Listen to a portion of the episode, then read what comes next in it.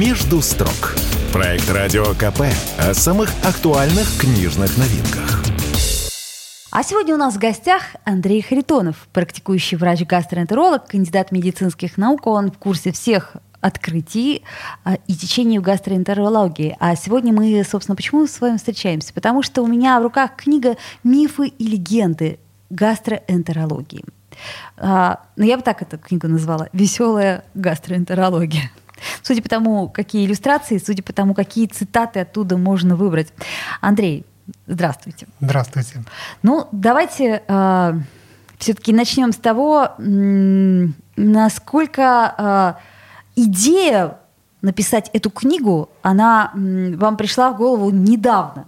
На самом деле достаточно давно, то есть где-то порядка двух лет я ее вынашивал, и примерно год потихонечку писал книгу. Да? Глава должна быть э, не вымученная, а истекать, что ли, изнутри автора. Э, порой идеи подка- под- подкидывали мне мои коллеги, мои пациенты, и мне кажется, получилось очень даже неплохо, живо и, самое главное, актуально. Каждый, наверное, почти каждый может найти э, на странице этой книги себя, свою историю или историю своих близких. Я бы сказала, что это просто, это просто какая-то кладезь веселых цитат, веселых случаев. И, кстати сказать, э, прекрасных иллюстраций. Но знаете, я, э, если можно такой спойлер, я прочитаю последний абзац из этой книги, и я надеюсь, нашим слушателям все будет понятно. Если ваше заключение пестрит словами паразиты, глисты, очистка, детокс, а две трети схемы лечения – это баночки с БАДами и ссылками с промокодами, задумайтесь третий раз. Может быть, э, паразит не внутри вас, а напротив. А, так легко вы развенчиваете а, мифы ну, практически, собственно, сейчас все с этим сталкиваются. То есть мы все знаем, что, например, глютен это вредно. Откуда это взялось, понятия не имею. Но глютен это вредно, правда ведь? Для определенной группы людей, для пациентов с целиакией и глютеноассоциированными заболеваниями. Да, для остальных он не оказывает никакого негативного воздействия, ну, опять же, за редким исключением. Не так массово, как нам это преподносят и СМИ, и некоторые коллеги, к сожалению. То есть получается, что э, средства массовой информации вместе с некоторыми вашими коллегами просто медвежью услугу оказывают э, людям, во-первых, их пугая, во-вторых, их не, необоснованно пугая, а в-третьих, заставляя их тратить деньги туда, э, куда их, в общем-то, тратить и не нужно. Да, в основном моя книга и посвящена вот этой идее, э, не просто там развеять мифы, да, с броскими заголовками, а сделать жизнь моих пациентов и, в принципе, людей, которые имеют проблемы с гастроэнтерологией или проблемы гастроэнтерологические с гастроэнтерологией. Это разные вещи, да, когда врач э, ставит диагноз или пугает, а пациента вообще, у человека нет болезни. Чтобы жизнь была полегче, чтобы люди не боялись еды, чтобы не сдавали ненужные анализы, не ходили с липовыми ну, ложными диагнозами. Такое у нас сплошь и рядом, да, взять тот же хронический панкреатит, которым болеет в нашей стране не знаю сколько, но вот каждый найдет родственника, знакомого с панкреатитом, а это редкая болезнь. То же самое, что дискинезия желчевыводящих путей, которую ставят, по-моему, каждому второму просто так, ну потому что и диету определенную приписывают. По Певзнеру. Да.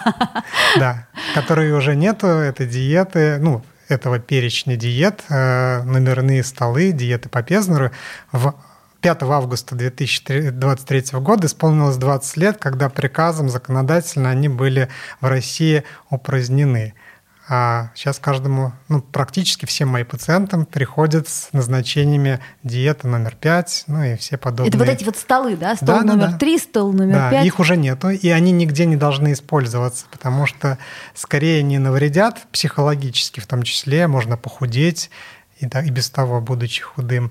Об этом я, кстати, тоже пишу в книге. Слушайте, а вот какой, на ваш взгляд, ну, самый укоренившийся миф в гастроэнтерологии, с которым вам пришлось сталкиваться? На обложке книги, собственно говоря, этот миф а, про то, что у всех гастрит, и он болит. Эм, на самом деле гастрит действительно частая ситуация, но пациент о нем не узнает из симптомов, он бессимптомен. Подождите, как? Нас заставляют делать вот это ужасное эту ужасную процедуру фиброгастроскопию, которую надо глотать там этот ужасный шланг, только для того, чтобы определить, гастрит у тебя или нет. А э, назначают только потому, что у тебя какие-то боли такие непонятные, теологии. Вот эта проблема, что боли — это свидетельство какой-то другой болезни, об этом я тоже пишу. А гастрит, как бы он существует, он может быть найден действительно, но не он беспокоит пациента. Сейчас вы возьмете вот этой книгой и развенчаете все мифы, и люди просто перестанут ходить к гастроэнтерологу, в принципе, к врачу. Ну, с жалобами на боль в животе, наверное, логично сходить к гастроэнтерологу. Современные гастроэнтерологи, мои коллеги, знают о том, что гастрит не, ну, бессимптомен, да, что объяснить боли пациента другие жалобы нужно чем-то другим, какими-то другими э, болезнями. Угу. Вот. Но пока во всем мире на самом деле к этой идее пришли, ну не так давно, не так давно, до сих пор в различных публикациях жалуются наши коллеги зарубежные, что все равно врачи продолжают называть боли в желудке гастритом. Вот, хотя а, это не так. Да, понятно. Это... То есть это просто разные вещи совершенно. Абсолютно. А то, что мы называли гастритом. Вот насколько вам э, трудно было собирать э, какие-то случаи из жизни сюда. И э, здесь же есть какие-то случаи с пациентами? Да, есть. Они немножко обезличены, да, это такие общие... То есть это не э, Вася, который к вам пришел, который прочитает эту книгу и скажет, доктор, ну что ж вы делаете, а? И вы как Чехов останетесь один. Нет, это действительно в основном такие собирательные образы, потому что пациенты гастроэнтеролога – это очень похожие пациенты друг на друга. На самом деле даже наши болезни гастроэнтерологические, часть из них ставится диагноз на основании типичных жалоб, симптомов, критериев.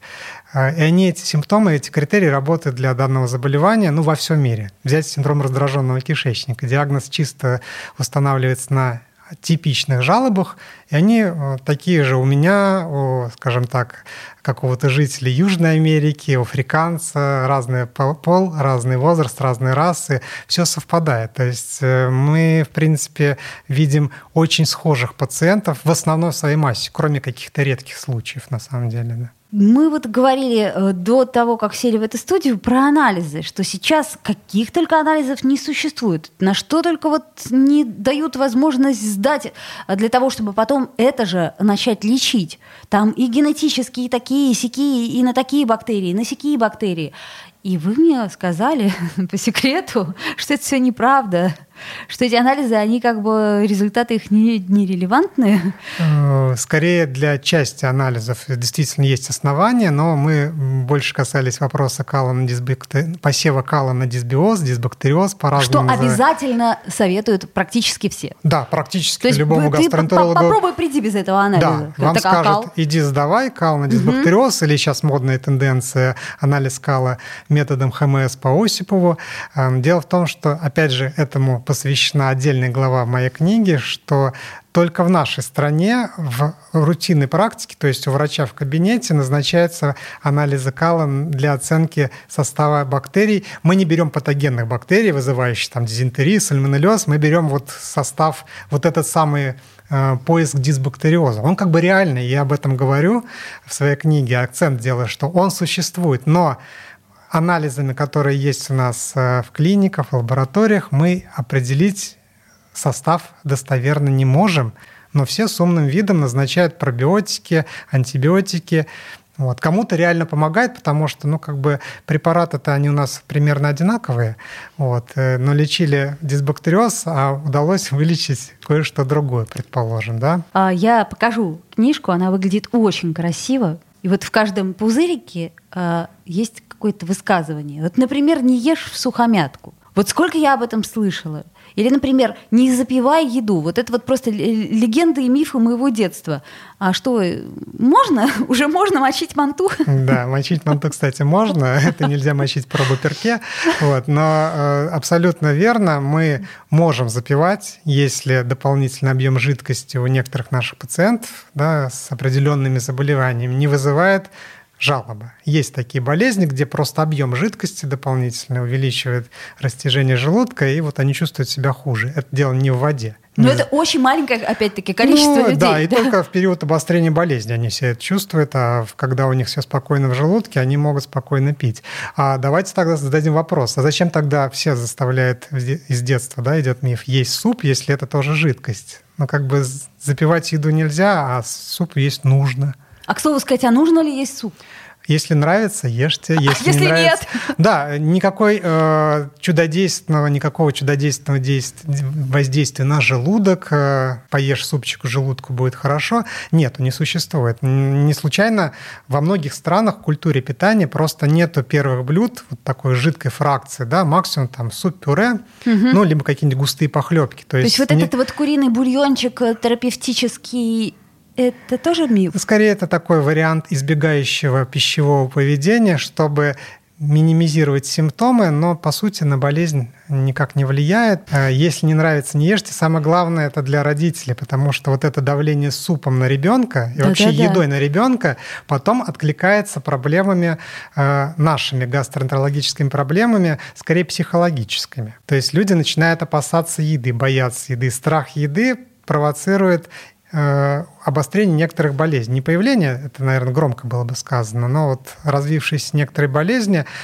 из-за страха. Страх — это негативная эмоция. Понятно, то есть какая-то в каком-то смысле психосоматика. Ну, не совсем так. И мы в этом родители виноваты. Э, Отчасти. Родители, окружающие, это может быть не только родители, а какие-то значимые близкие. Виноваты. Сделаем паузу Но... здесь, у нас реклама наступает, и вернемся буквально через несколько минут. А, не переключайтесь, Андрей Харитонов у нас в гостях. «Между строк». Проект «Радио КП» о самых актуальных книжных новинках. И вновь возвращаемся в эфир. По-прежнему у нас в гостях Андрей Харитонов э, с книгой «Мифы и легенды гастроэнтерологии», практикующий врач, гастроэнтеролог, кандидат медицинских наук, и вообще он в курсе всего и развеивает все наши и да и ваши тоже мифы. А вы что-то хотели э, сказать про психосоматику, то есть что-то вам не понравилось в моем высказывании? Да, на самом деле я не очень люблю этот термин, а, потому что у нас как-то, опять же, в гастроэнтерологии среди врачей пациентов принято считать, что многие болезни от нервов, да, и что, условно говоря, наша нервная система является причиной э, жалоб и развития каких-то... А это не так? Э, скорее, это один из факторов, да, то есть состояние нервной системы, стрессовое состояние, тревожность, тревожные расстройства в гастроэнтерологии, наверное, 95-98% вот людей, депрессии. Это один из, из э, факторов, которые могут вложить свой вклад в развитие гастроэнтерологических реальных болезней. Да? То есть все функциональные болезни, которые мы там, знаем, функциональная диарея, синдром раздраженного кишечника, функциональная диспепсия – это то, чем чаще, э, что чаще называют хроническим гастритом, да, вот эта боль в желудке. Они реально как бы, это болезнь самого органа, там, желудка, кишечника и так далее. Угу. Но внешние события, в том числе переживания, стресс, тревоги, э, значимые триггеры или усиления симптомов, или обострения. И вот страх еды о котором я часто говорю, реально приводит к тому, что пациент, наш человек, который пришел в кабинет, э, рассказывает с оправданием, доктор, да я вот я ничего такого не ела или не ел. Кстати, да. С таким, э, что как бы я не обвинил, потому что, похоже, я не знаю, как что происходит в других кабинетах, обвиняют наших пациентов в том, что вы это вы просто диет не соблюдали, чего вы еще хотите. Слушайте, но всегда же задают вопрос, курите? Табакокурение, да. Пьете? Ну, но с жирное хуже. едите. С диетой хуже, к сожалению. И бывало так, что когда ты рассказываешь, как на самом деле, что угу. еда в большинстве случаев, она там ничего не повреждает. Она может обострить симптомы, но не бойтесь еды, пробуйте, не надо сидеть на строгих диетах. Иногда пациенты выходят, приходят в следующий раз, говорят, слушайте, я только выхожу из кабинета, у меня больше ничего не было. Даже у меня такая была бабушка, 80 плюс лет, которая сказала, вы меня загипнотизировали, потому что она не могла там, жить без препаратов, Говорит, вышла, пошла на день рождения к подруге. Съела там салатиков. Съела, нормально поела, и препараты ей были не нужны, и прошел месяц, и ей ничего не потребовалось. То есть вы еще и гипнотизер? Скорее, э, небольшой, плохо работающий психотерапевт. Хорошо, а вот вы э, какие чувства испытали, когда в первый раз взяли свою книгу вот эту вот в руки? Э, я удивился, потому что я даже, ну, наверное, если откровенно говорить, я не представлял и, и не задумался, какой она будет внешне, на ощупь. Хотелось только, что, чтобы она была красивая, да, потому что я видел обложку, видел там макеты. Она, она реально даже тактильно. Мне мои э, подписчики, которые прочитали мою книгу, некоторые написали, что э, она на ощупь интересная, красивая, ну и внутри тоже картинки. Картинки, да, заметили все. Это действительно такой интересный. Мне кажется, что взрослым тоже э, нужны обязательно книжки с картинками. Да. Настраивает на то, чтобы все было иллюстрировано. А если иллюстрировано еще и весело, вообще здорово. Постарался. Скажите, вот если вы, вы говорили про страх еды и про то, что э, чаще всего значимые взрослые, они в каком-то смысле виноваты в этом страхе еды. А что мы сейчас вот можем, ну, какой-то совет сможем дать родителям по питанию? Да, наверное, можем дать, что в большинстве случаев, за редким исключением, когда вот есть целиакия и глютен вреден, когда есть аллергия на продукт, реальная аллергия, мы э, в большинстве случаев должны кормить ребенка таким сбалансированным разнообразным питанием. Конечно. Не насильничать, потому что насилие едой заставляет потом еще больше отвергает э, э, нашего пациента, ребенка, это может быть еще здоровый абсолютно ребенок, а, отталкивает от еды и начинает еще меньше есть. То есть нужно находить подход.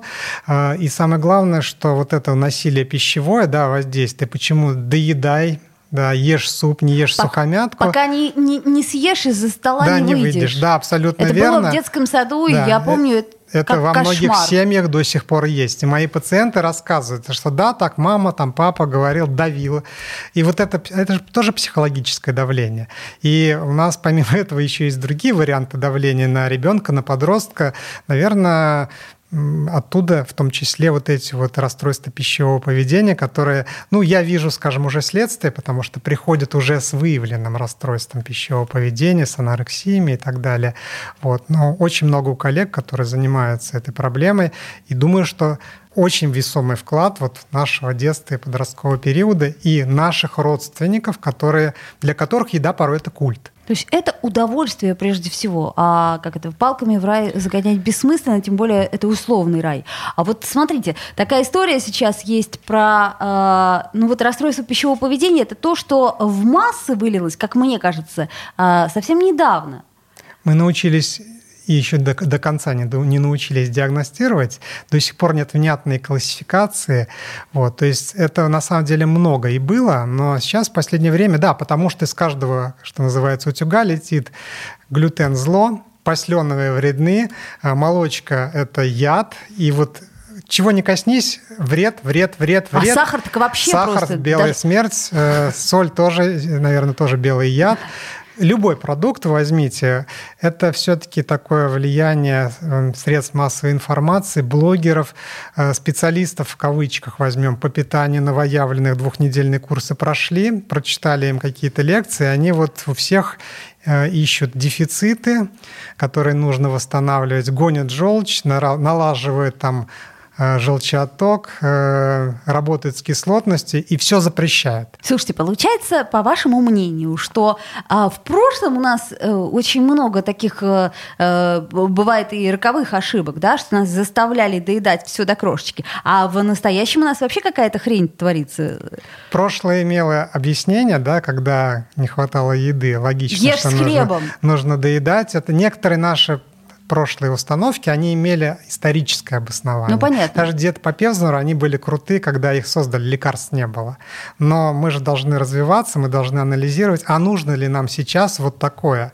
Зачем? Если есть что-то альтернативное, эффективное, кстати, на самом деле более простое. Вот э, сбалансированное питание рациональное питание, оно не заставляет там строго по какому-то меню питаться. Да? Это все-таки принципы, от которых можно отклониться здесь и сейчас, но нежелательно отклоняться там каждый день десятилетия. Слушайте, ну а вот э, эта штука, что полезно то, что в рот полезло, то есть, грубо говоря, что человек сам чувствует, что ему необходимо, или это ерунда? Не совсем верно. Это можно чувствовать, что сосиски и макароны – это единственные источники продуктов. Очень вкусно. Да, очень вкусно здесь и сейчас, но не очень вкусно, если только они, или почти они, много недель, месяцев и лет. Понятно. А, то есть нам необходимо прежде всего для нашего здоровья э, и психического в том числе э, некую долю критического мышления. Большую долю. А, или книгу э, Андрея Харитонова «Мифы и легенды гастроэнтерологии». Надеюсь, она будет полезной. Да. Это я к чему говорю? К тому, что э, очень трудно сейчас отличить э, правду от неправды, новость от неновости, и тем более, что, ну, если тебе говорят, что это вредно, что глютен это вредно, что холестерин это зло, ты думаешь, так, ну, масло сливочное вроде бы полезно, а нет, зло. Ладно, ну, хорошо, а что же тогда полезно? Да, поэтому я, когда, старал, когда писал книгу, я постарался это сделать э, со ссылками на научные данные, да, которые можно посмотреть в конце книги. Э, в принципе, все, что изложено, оно не расходится с общемировыми представлениями из разных стран, вот, но везде всегда есть некоторые э, спорные моменты, неизученные пока моменты. Вот, некоторые данные, которые здесь переводятся, э, некоторые вопросы, они только актуальны для вот, нашей страны и стран бывшего СССР, реально. Вот, вот эта вот история с супами, с сухомяткой и подобные вещи. Калнодисбактериоз. Ну, нигде в других странах, кроме вот опять же озвученных, этот анализ не сдается, не сдавался в рутинной практике. Анализируется, изучается другими методами для науки пока. Так, сегодня я по-другому взглянула на свою жизнь, на гастроэнтерологию, в принципе, на то, как я трачу деньги, я имею в виду на всякие исследования, в особенности для ребенка. А, ну, еще такой вопрос. Вот э, с точки зрения врача, если... Вот вы, например, в книге затрагиваете очень много тем, а вот правда ли, что сегодня практически любой человек рано или поздно сталкивается с проблемами с ЖКТ? Это очень частая проблема.